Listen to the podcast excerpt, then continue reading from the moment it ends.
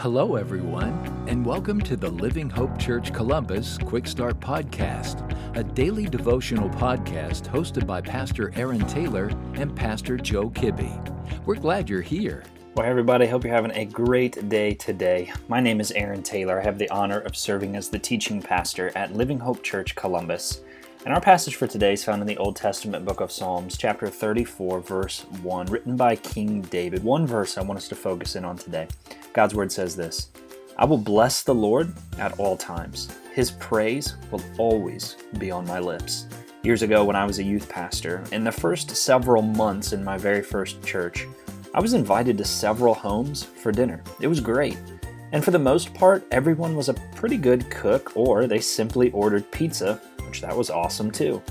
But man, there were those few families that, well, they just flat out couldn't cook. And yet, I still had to eat it, folks.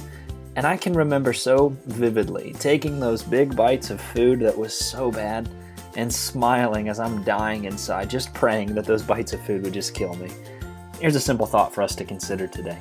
Sometimes pressing through the difficult situations with joy changes how we view the circumstance.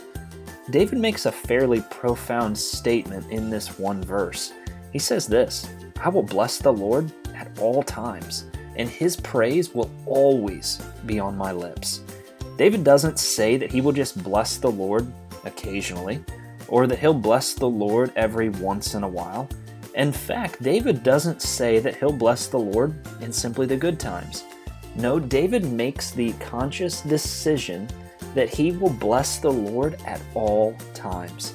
That means in the good times, I'll praise God.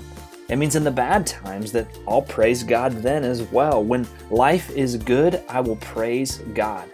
Yeah, and even on those days where I'm not sure I can make it through the day, I will still praise God.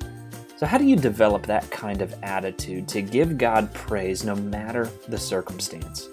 I think it's simply this you come to the realization that God is good. In the midst of the good and the bad, He's still good, and because He's good, He's worthy of my praise. If God never did anything else for me the rest of my life, friends, hear me, He's still worthy of my praise. And when we begin to develop that kind of an attitude, in even the difficult seasons and those difficult moments of life, we'll be able to push through because we know God is good, and nothing came to me that didn't first pass through His hand. Everything can be used by God, those good things and those bad things. Here's the key when I bless Him at all times. And friends, if you found this podcast helpful, would you send me an email today to Aaron at livinghopechurch.online? I'd love to hear what Jesus is doing in your life and how I can be praying for you. Hope you have a great rest of your day.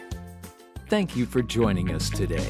Be sure to subscribe and rate this podcast. Have a great day.